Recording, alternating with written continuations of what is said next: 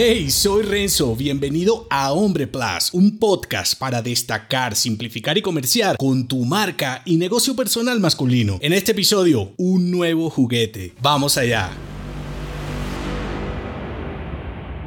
Más cosas no te hacen un hombre nuevo y tampoco vuelven bueno un mal proyecto. A veces confundimos o más bien atribuimos características de nuestros objetos a nosotros mismos, a una versión que queremos ser. En otras palabras, es común pensar que cuando compras ropa nueva, un nuevo carro, un nuevo iPhone o cambias tu portátil, entonces estás en presencia de un nuevo tú. Si bien en algunos casos al contrario funciona, lo que puede pasarte es que estés tratando de buscar una mejor versión de ti mismo a través del consumo hedónico. El marketing de las grandes marcas siempre te venderá con la idea de que te mereces las cosas, de que serás un hombre exitoso con ellas y sobre todo que tu mejor versión iluminará cuando te compres ese nuevo juguete. Porque si otros tipos exitosos lo tienen, ¿por qué yo no puedo? Yo también he trabajado mucho para ganármelo, ¿verdad? No quiere decir que no compres nada, la cuestión es que los nuevos objetos son mejores si tienen un significado funcional y amplificador. Por ejemplo, deben hacerte un hombre más productivo porque potencian tus habilidades, mejoran la calidad de tu trabajo o te permiten ayudar mejor a tus clientes. Cuando el destello viene de adentro hacia afuera, los aparatos nuevos o usados serán un reflejo de tu mejor versión, nunca al contrario. Recuerda, un nuevo artilugio tampoco te vuelve un hombre más inteligente. Cuando empiezas un proyecto, el mejor juguete será el que ya tienes y si lo que quieres emprender precisa de un nuevo dispositivo, entonces el mejor será el que puedes permitirte y pagar ahora mismo. De lo contrario, puede que ese proyecto asuma un costo inicial tan alto que se vuelva inviable, cuando hacerlo con lo que tienes puede volverte más creativo y rentable. Si te gustó este episodio, entérate de más en nombre.plus. Hasta pronto.